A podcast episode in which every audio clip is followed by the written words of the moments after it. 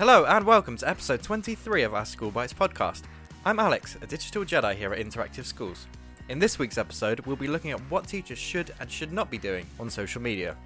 It can be tricky at times to get the right message across on social media, so we're going to run through some tips and tricks as to what is suitable to be posting about your school and what is probably better off left out. Our aim in these weekly podcasts is to bring you our top tips and advice to improve your school marketing and content strategy.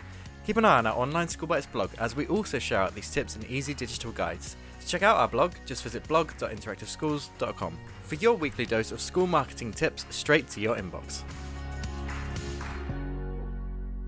I'm joined by my co host Harrison again this week.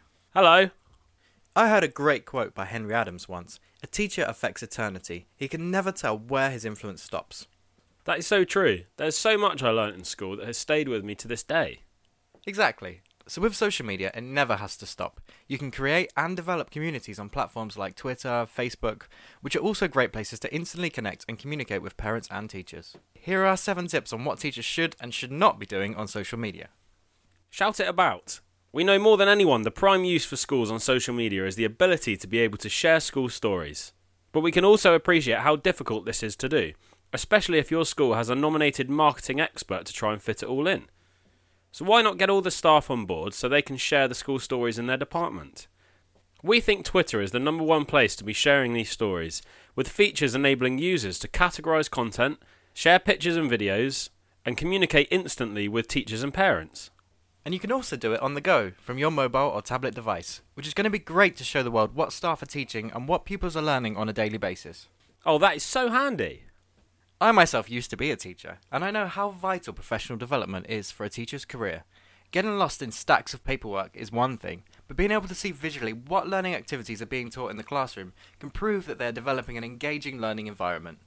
Posting on social media can build on the best practice techniques and sharing ideas, both are core methodologies in CPD. The Golden Rule. There is one golden rule that teachers should always be aware of, and this absolutely applies to social media. As much as we encourage staff to start sharing school stories, you must be mindful of the content you're posting, and remember you are representing the school. Keep it professional at all times, and don't share personal opinions or inappropriate materials. We'd also recommend against posting student, staff, or parents' names, or anything that can identify them personally. Your school is a team. We said earlier about taking the workload off of the marketing department.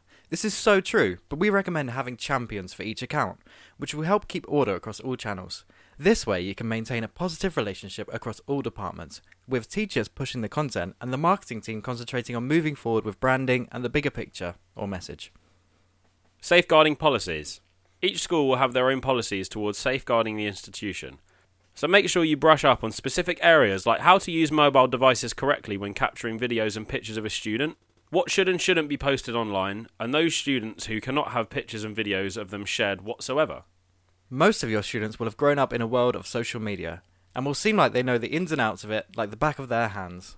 You may have even learnt a lot more from them when it comes to what is trending currently, but with these tips, you'll be able to coach them into appropriate usage of social media, and you should be able to develop a better environment in the classroom because of it. We suggest having a look at the terms and conditions in platforms like Facebook, Twitter, and Instagram. We guarantee you'll be surprised by what you might find. Show, don't tell. Last but not least, make sure that you are showing what is being taught and learnt in the classroom. Parents will want to see what their child is getting up to at school, so why not share a picture or video so they can feel included? And that's all for this week, but don't forget that we're here every week. Stay tuned next week for more school marketing info and tips. Be sure to take a look at our written training guides on our blog and subscribe to our School Bites email newsletter too, using the link on our blog for exclusive bonus training, screenshots, and examples. As always, please feel free to send us an email at social at interactiveschools.com for queries or to arrange social media training at your school. Thanks for listening, and we'll see you next week. See you later, bye!